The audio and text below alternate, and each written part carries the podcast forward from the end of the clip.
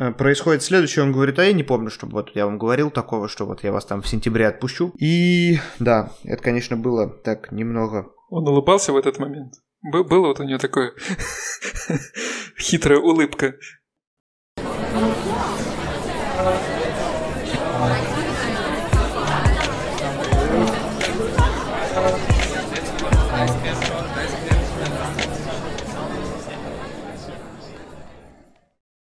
Привет, меня зовут Александр Одинцов, я работаю в Штутгарте в сфере IT. Вы слушаете 55-й выпуск «У вас подкаст». На связи со мной, как всегда, Женя Высоцкий. Всем привет, я врач-анестезиолог-реаниматолог, живу и работаю в Вольсбурге. В наших беседах мы размышляем о жизни и быте в Германии. Кончился период отпусков, и, наконец, мы возвращаемся в наш привычный ритм. Надеюсь, что Таких задержек и таких пауз между выпусками больше у нас в ближайшее время не будет. Можно сказать, что мы начинаем новый сезон.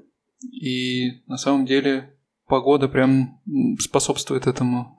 Хочется сидеть дома и записывать подкаст, потому что у нас прохладно, идут дожди, и на самом деле было очень приятно вернуться из той ужасной адской жары, которая сопровождала нас в отпуске на Корфу. Пару слов буквально расскажу, как все прошло. Если постараться охарактеризовать одним словом, то я бы назвал это очень жарко. Два слова, но все же. Это, наверное, самое главное, что от чего мы устали и что гнало нас скорее домой. И в целом 10 дней там нам показались достаточным сроком. Мы там встретились с родителями, прилетала Сонина мама, э, и мы там, в общем, отдыхали, как сказала Соня, это совсем новый уровень был уже отпуска, потому что до этого, когда мы прошлой осенью летали на Майорку втроем, ну, было, конечно, по-другому, так скажем. А сейчас, наконец-то, мы могли провести какое-то время вдвоем, да, когда ребенок э, был с бабушкой. В общем, действительно, next level отпуск получился такой. Но в остальном очень неплохо.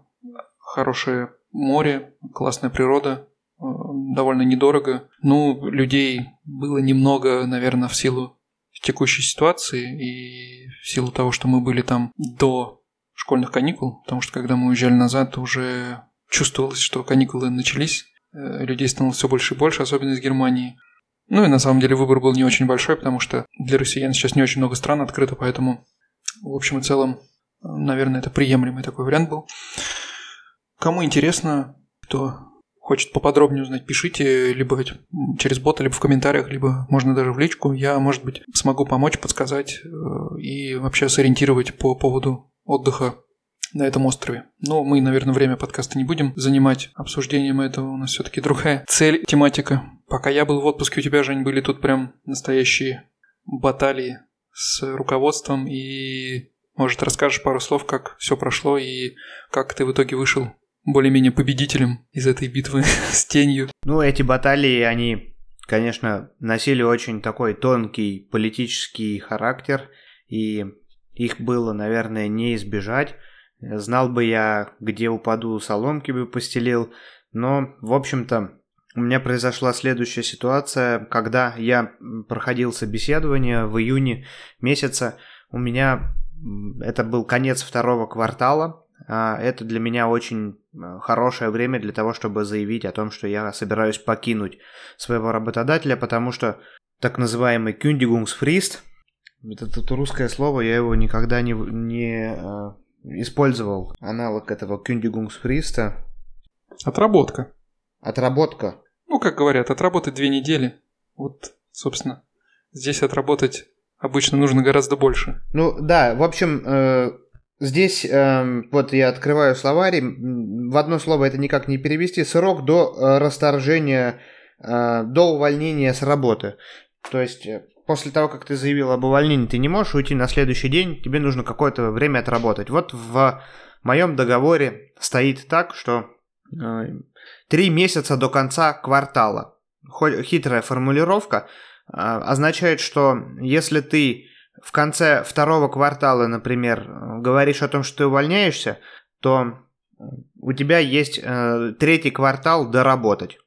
Если вот ты эти середине... вот все формулировки связанные с э, какими-то кварталами, э, у нас еще это связано с какими-то там э, финансовыми кварталами, то есть это все не так просто, и это, конечно, сильно усложняет э, увольнение, в принципе, и планирование своей дальнейшей карьеры. Ну да, и при том э, у меня еще, так как 5 лет я на одном месте не сижу, у меня еще хорошая ситуация, у некоторых это, по-моему, 6 месяцев или что-то такое.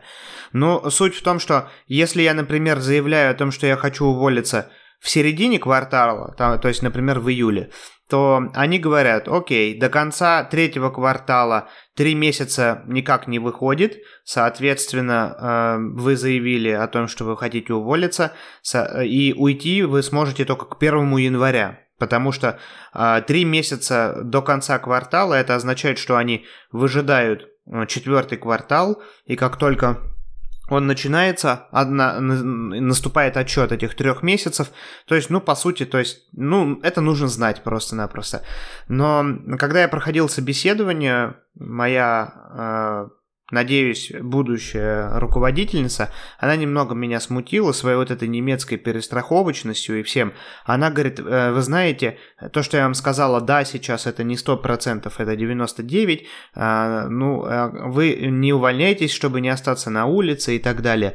Вы подготовьте вот этот вот договор э, расторжения э, рабочих отношений по обоюдному согласию. И она не говорила слово договор, она говорила, то есть как бы, ну, попросите шефа о вот этом а, Auflösung, Vertrag.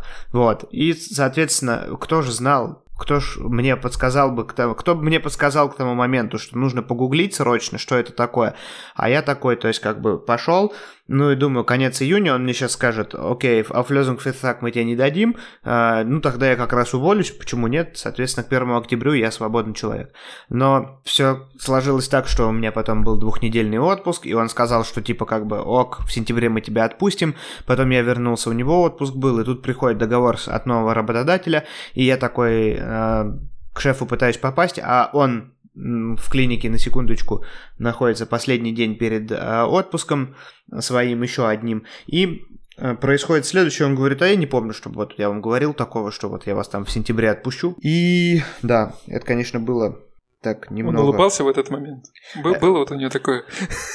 Мы по телефону... улыбка. Мы говорили по телефону, я к нему не мог попасть, я очень настырно пытался через секретаршу влезть в его расписание перед отпуском, э, в последний его рабочий день перед отпуском, но там было слишком много, в общем, уже желающих попасть, и когда я все-таки, то есть на какие-то там 15 часов 40 минут э, что-то, в общем-то, пытался его потревожить, он все-таки не выдержал и позвонил мне сам, и мы начали, в общем-то, этот телефонный разговор, то есть это все было по телефону решено. Он сказал, что у меня здесь в пометках есть, что я дам фидбэк в сентябре, хотя это не так было обговорено, и сказал, что, в общем-то, пожалуйста, попросите там у себя, что э, вы придете на месяц позже, э, там большое отделение, а они, э, скорее всего, смогут это реализовать гораздо лучше, чем мы.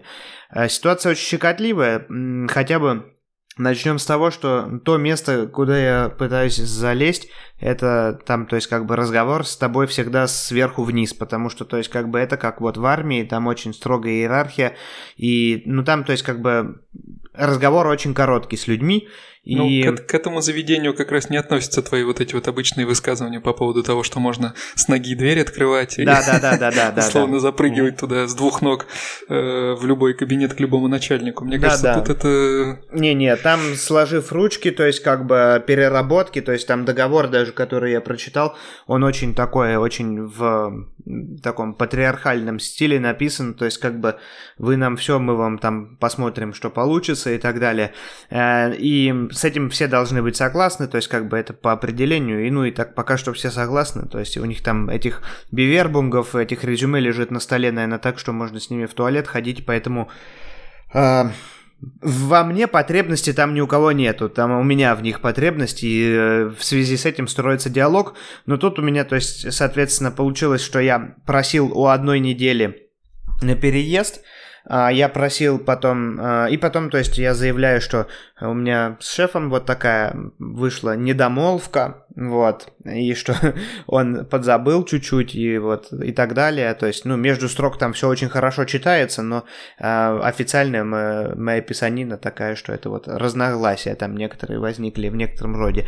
Ну и что получается, то есть я прошу еще, говорю, то есть не первое, что я, о чем я попросил, это с 1 октября перенести там на 12, она согласилась, потом я прошу перенести э, на там 12 какой-нибудь ноября, там что-то такое, чтобы у меня переезд был осуществлен, ну, уже холодное очень сообщение получил, такое короткое, вы знаете, то есть как бы вы постараетесь переехать до 1 ноября, вот 1 ноября можете к нам заступить.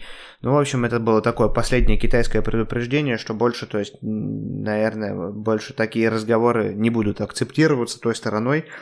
И... В общем, ты ходил прямо по лезвию, так сказать, да по, я думаю, по гребню волны. Я думаю, я еще не прекратил по этому лезвию ходить, ну да ладно.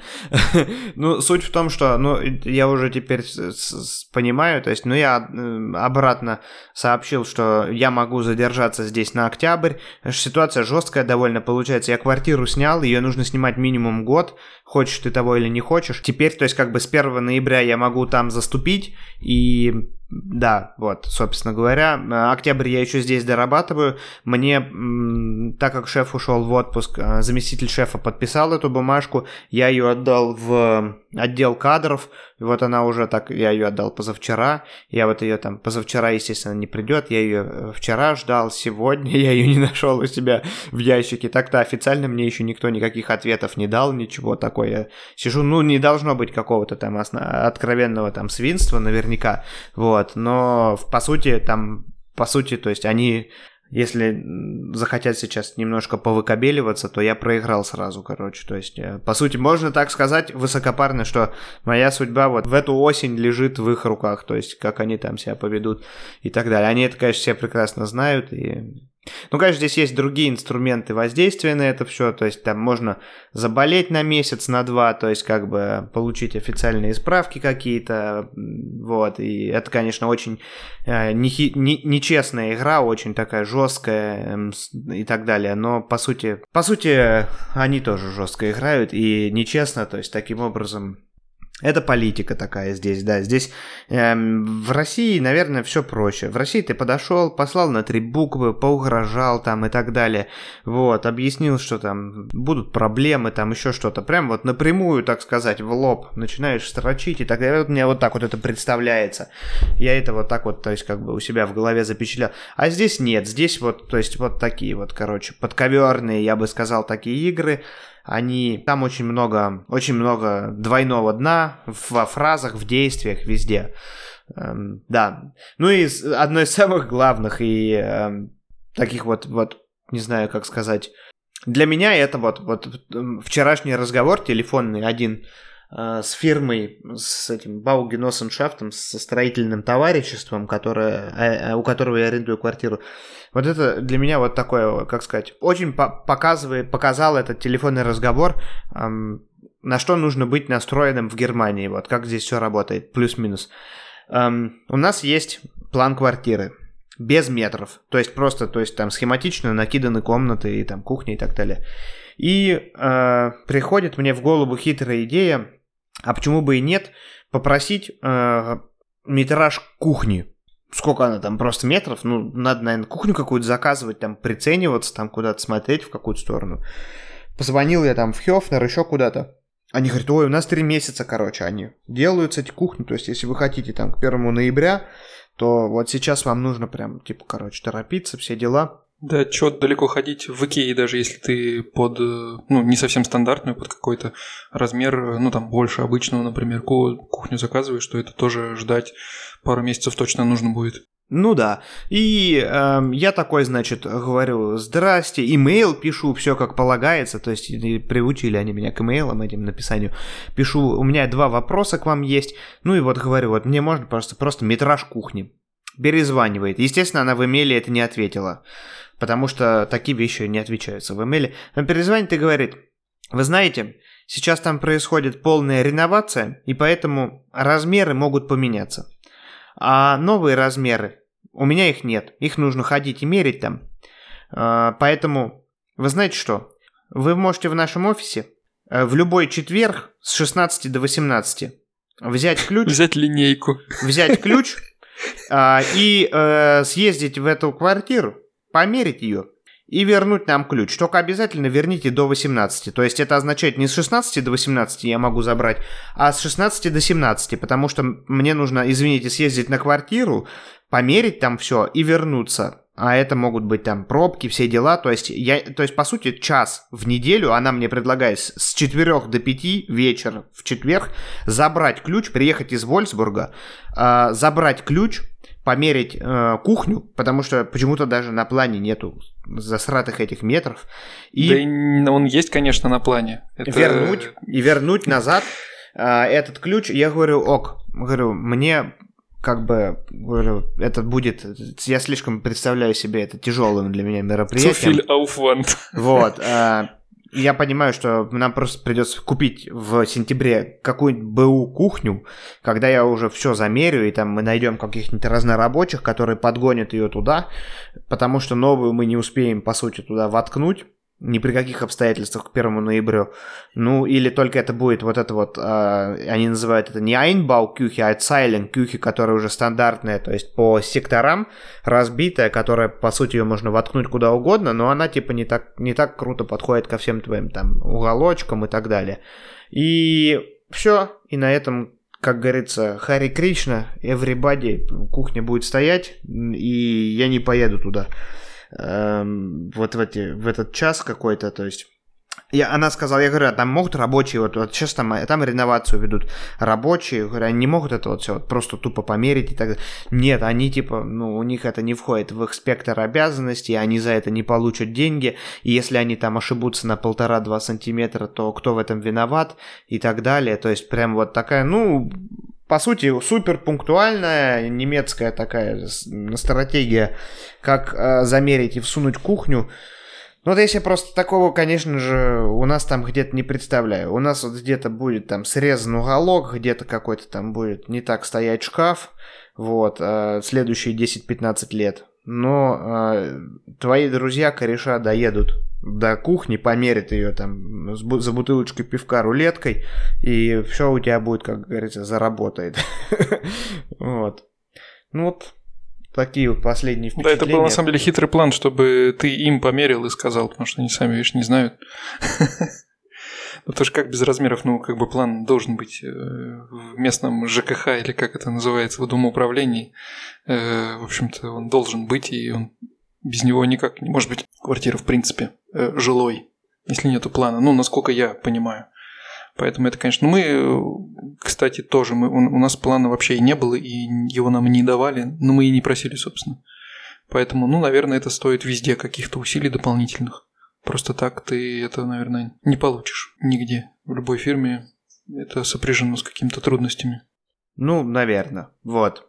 Ну, соответственно, на чем мы закончили с этой милой дамой наш разговор. Она предупредила, что, кстати говоря, а, по четвергам забрать просто так, кстати, тоже не получится, потому что следующий четверг последний перед ее двух- или трехнедельным отпуском. Вот, то есть следующий был бы там какого-то 27 августа или что-то такое. Я говорю, ну знаете, говорю, там где 27 августа, там и 13 сентября недалеко. Когда вы нам этот ключ отдадите, и нам не нужно будет никуда ездить дополнительно. Поэтому, да, на, на, на чем мы и попрощались. Ну, ты, насколько я понимаю, был в Берлине вот совсем недавно, на прошлых, кажется, выходных, э, поэтому ты случайно не столкнулся, не застал э, вот эти демонстрации, которые там были э, вот буквально на слуху у всех и вообще везде, как на, на одном сайте было написано, что эти выходные не скоро забудутся в Берлине, потому что, ну, такой довольно уникальный в плохом смысле это был опыт э, и, наверное, самое такое массовое, самые массовые задержания на демонстрациях в последнее время, за сколько я помню, на прошлых выходных. Ты знаешь, я вообще их там не застал, эти демонстрации, я о них узнал э, из новостей и от вот тебя в том числе. Э, вообще, мы проводили время там очень насыщенно, мы посещали там Сады мира, там есть такая выставка в Марцане. Мы были на э, ГДРовском спектакле, про одно, про жизнь около озера Вайцензе в Восточном Берлине и жителей, которые дождались падения стены и чувствуют себя брошенными, покинутыми в современном мире. А, очень интересный спектакль под открытым небом был на заднем дворе одного такого места. Называется, забыл как называется. В общем, что-то, в общем, такое, в общем, типичное современное берлинское э, пространство, где собираются художники, деятели искусства и так далее. И, в общем, вот эти все демонстрации, которые, видимо, были в районе там Бундестага и центра, который от которого, если честно, то есть после того, как ты там потусуешься, начинает подташнивать, и ты стараешься в него, ну, так поменьше попадать, скажем так.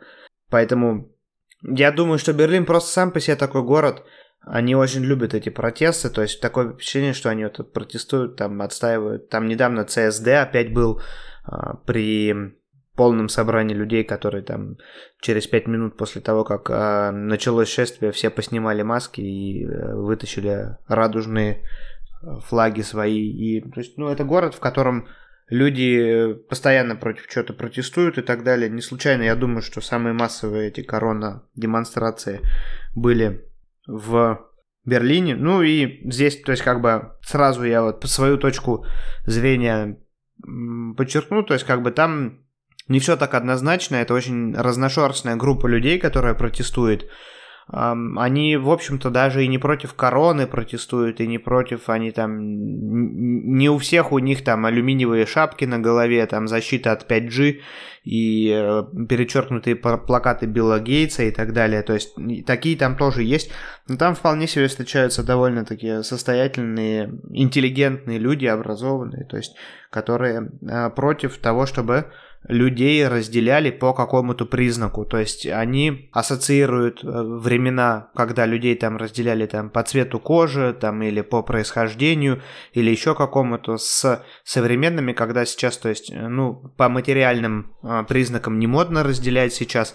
Сейчас разделяют по твоим взглядам. То есть, как бы, вот, если ты там условно в тренде, в моде, там, не знаю, феминист, веган, занимающийся там йогой, фотографией, вейпингом и э, поддерживающий там ЛГБТ-сообщество, то тебе вообще там царский лайк, то есть если ты, не дай бог, там где-то в соцсетях что-то там скажешь, что ты как бы даже не против этих там людей имеешь, а имеешь там эм, что-то против там пропаганды, окей, ты уже, то есть как бы не лайк тебе вообще.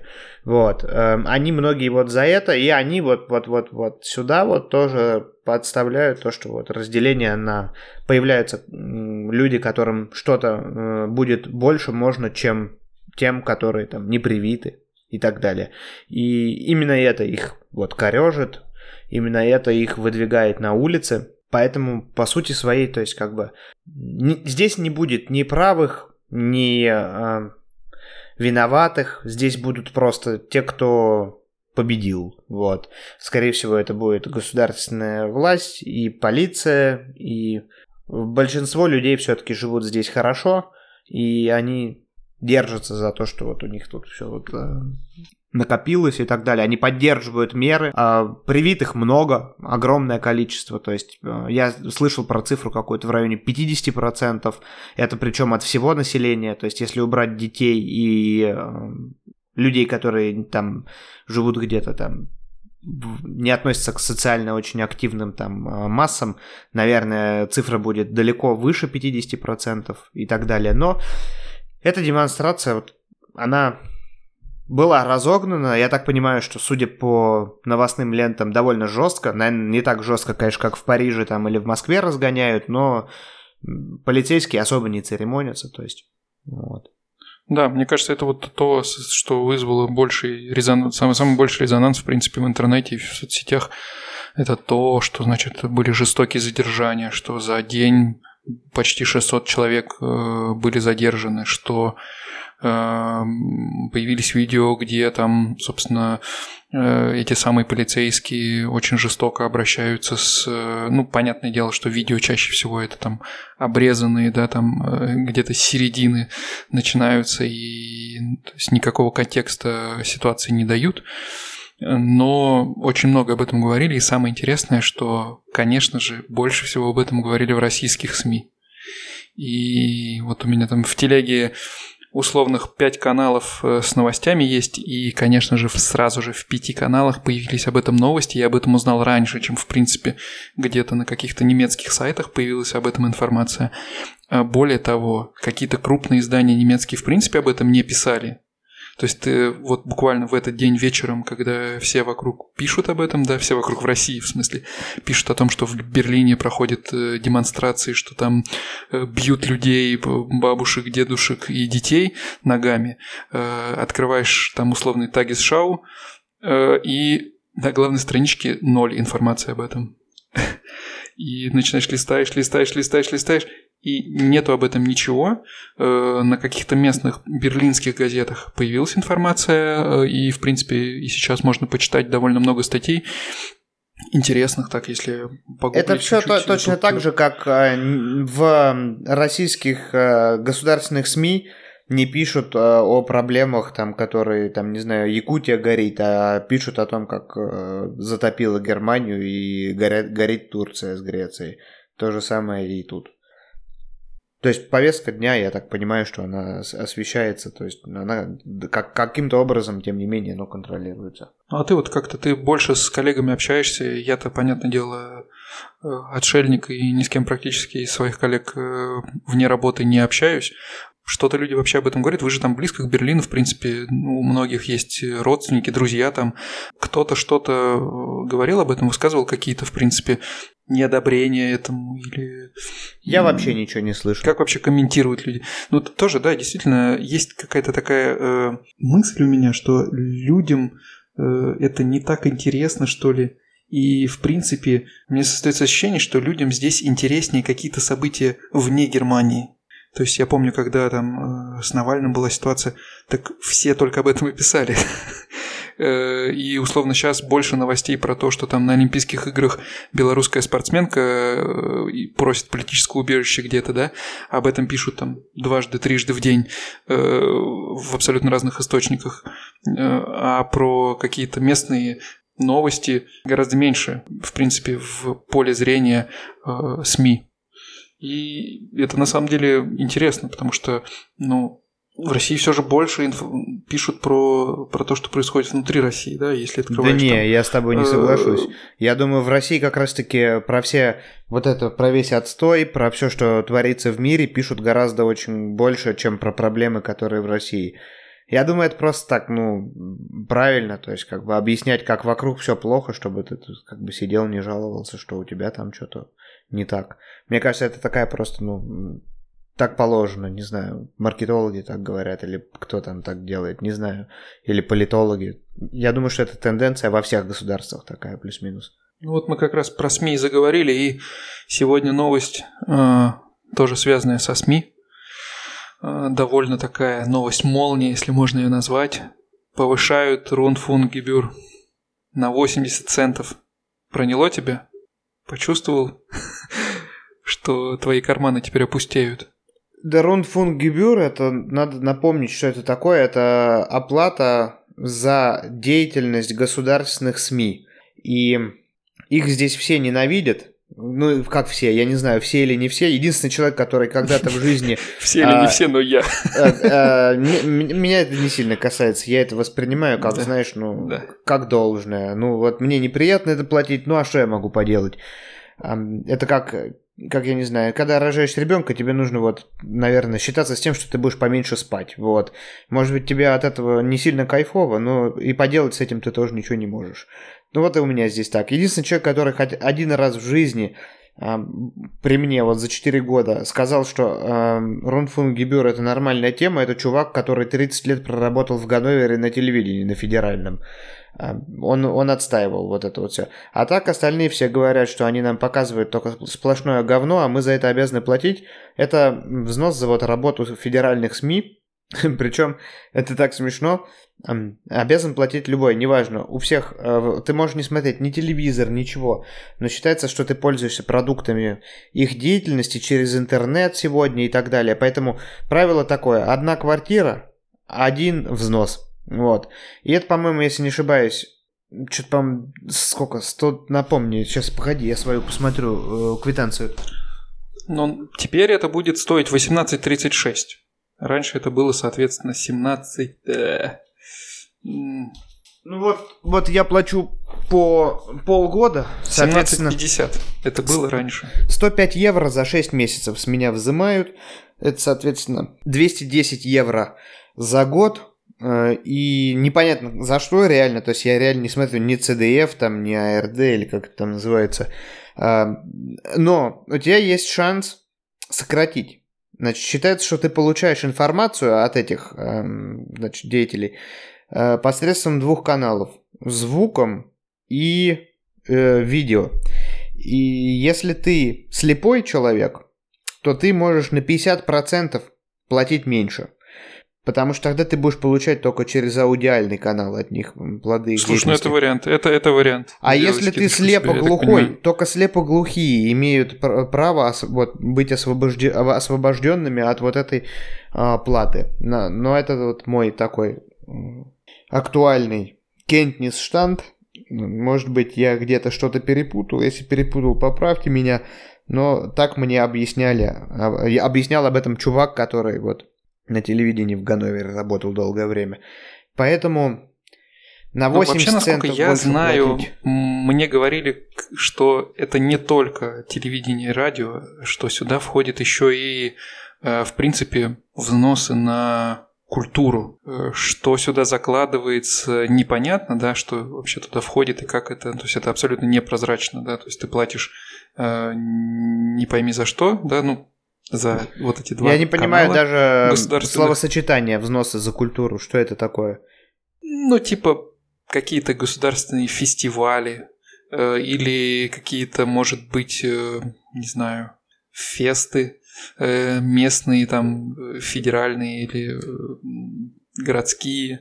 Э, это, ну, этот человек мне тоже, который мне это сказал, он тоже мне не смог это объяснить подробно, но вот суть была в том, что эти деньги, они как бы распределяются между, наверное, есть какое-то министерство культуры, которое занимается э, всем, что связано там с различными культурными мероприятиями, и э, они тоже часть этих денег получают, но, опять же, не проверить, то есть не подтвердить, не опровергнуть я этого не могу, потому что, ну, нету, в принципе, никакой прозрачности в этом. И более того, вообще э, очень странно, в принципе, устроена вся эта система. Такое ощущение, что вот э, когда ты платишь, у тебя ощущение, что ты платишь действительно какой-то, ну, как будто каким-то бандитам платишь.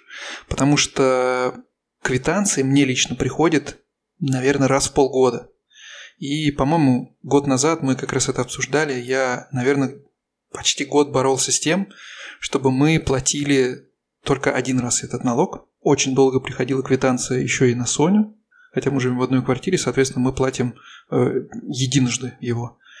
И понять, сколько у тебя каково состояние твоего счета, сколько ты заплатил, больше, меньше, э, потому что, ну, иногда бывает, э, забываешь заплатить, если особенно помесячно платишь. Нету вообще никакой возможности, и единственный канал коммуникации с ними это вот э, письма односторонние, которые от них приходят.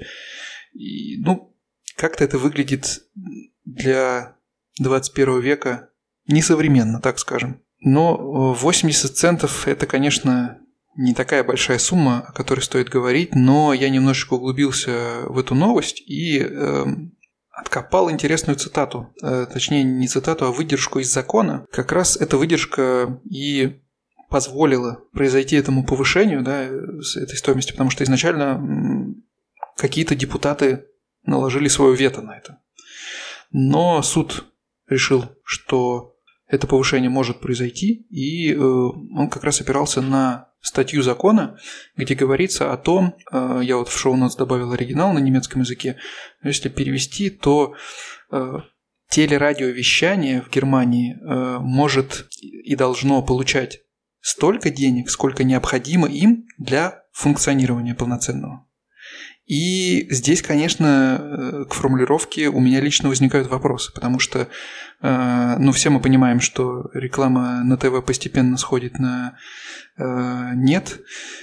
В принципе, просмотры у телевидения падают. Мне кажется, даже в Германии это сложно остановить, как-то там замедлить, все равно будет э, уменьшаться влияние да, таких СМИ, как телевидение и радио, тем более. Понятное дело, что расходы этих медиагигантов, они никуда не падают, то есть они скорее даже растут.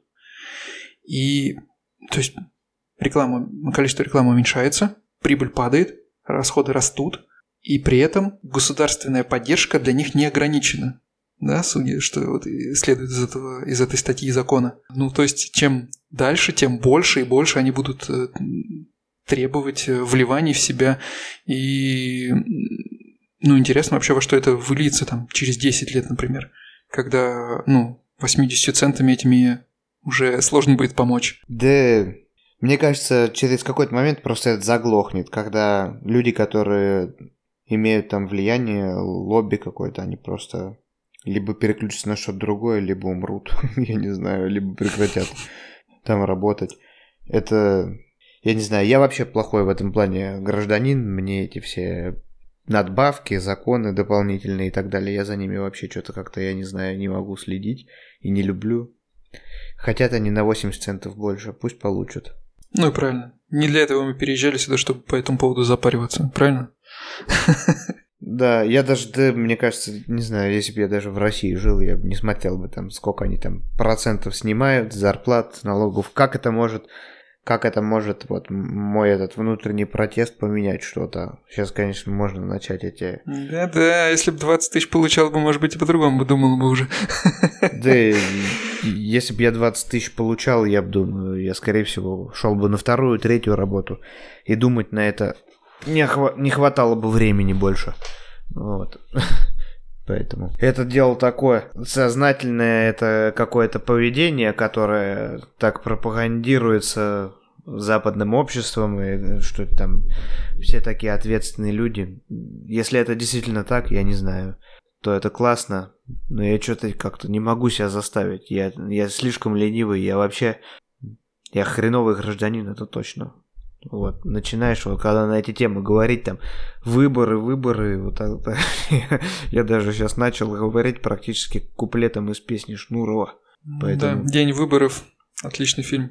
Поэтому, я не знаю, Хотя на посмотришь, посмотришь на этих людей, которые там в Берлине активисты и так далее, так стыдно иногда становится, что они такие кайфовые, а ты такой да. олень тебе так, Интер- такие... Интересно становится, да? Хочется, но, но не может, знаешь. Простые Хочется, какие-то. Но вот... ни, ни сил, ни желания в итоге на это нет, в этом да. разбираться, это так сложно. Вещи тебя беспокоят, там машину купить, я не знаю, там пиво попить с друзьями, работа новая, еще что-то, а они какие-то там, я не знаю, отстаивают права укропа и 80 центов нахер. Что делать? Тут приближаются... А, да, бастуют еще за повышение зарплаты там на полтора процента. Тут выборы приближаются, а мы вообще не в зуб ногой ни про кандидатов, ни про... В принципе, программы какие-то предвыборные. Э, если среди слушателей есть кто-то, кто интересуется этим, разбирается, э, пишите, мы с удовольствием вместе поговорим и постараемся тоже просветиться в этом плане потому что тема важная сейчас для Германии, но мы вот, к сожалению, в силу своих знаний не можем полноценно поговорить вдвоем об этом. Ну, коль уж про выборы заговорили, тут э, пару дней назад была новость по поводу того, что обсуждается э, введение ограничений для непривитых. То есть, если сейчас это послабление для привитых, то обсуждалось именно ограничение для непривитых. Самое интересное, что, казалось бы, самая-самая уже вот предвыборная гонка, да, когда все кандидаты должны там, он, э, Макрон в, во Франции деньги раздает э, на покупку книг и комиксов э, молодежи, чтобы привлечь э, на выборах э, голоса э, и новую аудиторию к себе. А здесь один из главных, насколько я понимаю, кандидатов э, от зеленых, да, кандидатов в канцлеры, госпожа Бербок, она э, на полном серьезе сначала обсуждает повышение э, цен на бензин э, и, в принципе, на топливо, что встречается критикой просто от всех партий. То есть в Инстаграме я видел э, ее выступление, и потом, э, наверное, пять или шесть человек от абсолютно разных партий, коалиций э, очень жестко э, ей э, оппонирует. А сейчас вот э, следующая ее инициатива – это как раз вот эти вот ограничения для непривитых э, на фоне вот этих всех э, демонстраций против э, ограничений и против, и против, в принципе, принудительной вакцинации. Ну, ее здесь нет принудительной, но она как бы подается как будто бы принудительная. И также все партии выступают против.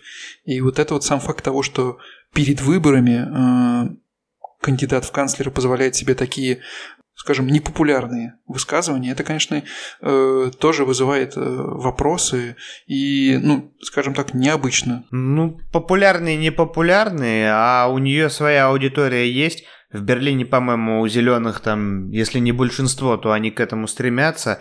Там полгорода топит э, в хипстерской одежде за то, чтобы ввести по всему городу ограничения в 30 км в час. Я с масштабами Берлина вообще себе такое представить не могу пытаются всех пересадить на электрокары и электроскутеры, гироскутеры и так далее. Все это бурно поддерживается. То есть там есть почему свои такие какие-то тусовки. Поэтому понятно, да, там, конечно, это далеко не большинство, и это только одна там точка, но что будет, если дальше каким-то образом эти все новости про зеленую эту политику будут пушиться и так далее, и электрокары, и все на свете, то люди в какой-то момент начнут в это свято верить я думаю. И решения, и решения, которые казались в 2021 году в августе непопулярными, крайне непопулярными, они в какой-то момент станут э, решением большинства. Точно так же, как когда вводились э, в пандемию там маски сначала, все у виска крутили, потом э, э, э маски переросли в респираторы, потом э, переросли в тестирование поголовное, там дезинфекция рук и так далее. То есть сейчас, я подчеркиваю, в январе был, ну, в России это еще особо и не чувствуется. В России, то есть, это было введено только на бумагах, а люди, то есть, э, и не чувствовали, то есть никаких там эм, локдаунов, ничего. Поэтому они сейчас искренне не могут понять, почему там надо прививаться-то. А в Германии все понятно. Здесь закрутили болты во все дыры, во все щели, и в, в конце сказали, хотите как было, то есть надо то есть, вакцинацию сделать. То есть здесь, по сути, я скажу так, большое-большое, прибольшое количество людей, моих э, знакомых, медицинских, среднего персонала и так далее, они вакцину делают, потому что они хотят в отпуск, они хотят там каких-то там ограничений, э, чтобы было поменьше и так далее. То есть это не, это не эм, наша какая-то там, я не знаю, как это сказать, эм, благоразумие, то, что мы там взяли и там и сказали вот, там и так далее. Я вот смотрю, там на некоторых блогеров, иммунологов, и я думаю, блин, какие люди умные, как они это все понимают, как это там все вообще писец э, складно там рассказывают, объясняют. То есть, ну, у меня, во-первых, уже блевотный рефлекс от слова ковид уже там больше года, наверное. Я просто, то есть, ну, меня не заставить там что-то взять и читать. А во-вторых, то есть, условно, я, например, периодически вот узна, узнаю, что там в Скандинавии, например, и в Голландии молодых вообще не прививают от слова совсем. И как-то, то есть, как бы у них там, то есть, растет этот, эм, как это называется, инциденс, э, но я не знаю, конечно, ситуация там с койками в больнице, но у всех вот разная политика, то есть как ты поездишь вот туда-сюда по разным странам, у тебя вообще, то есть, каша начинается в голове. Э, там так делают, здесь эдак. Там тех, те группы прививают, здесь те не прививают. И по сути, то есть, ну, люди просто соглашаются с теми мерами, которые должны быть сделаны, и все. А в России там вообще все в разнобой, и людям даже и объяснить-то нельзя, что, эй, надо там укол сделать и так далее. Они не понимают, зачем. Ни локдаунов не было, ничего. Поэтому эм, потерял мысль, что-то у меня здесь какая-то катавасия мне в голову пришла, и я, я попытался... О чем ты говорил вообще? Почему я тебе начал э, что-то поперек говорить? Да, уже не важно, я считаю. В общем, а, в общем, э, настолько эта вся э, катавасия достала уже, что просто хочется уже, конечно, чтобы быстрее это все закончилось, я подытожу. Вот, э, чтобы быстрее все начали, как говорится, видеться друг с другом, путешествовать. Ну и вакцины это, скорее всего, добро все. Просто ни, никто из правительств никаких стран не могут ее нормально преподносить.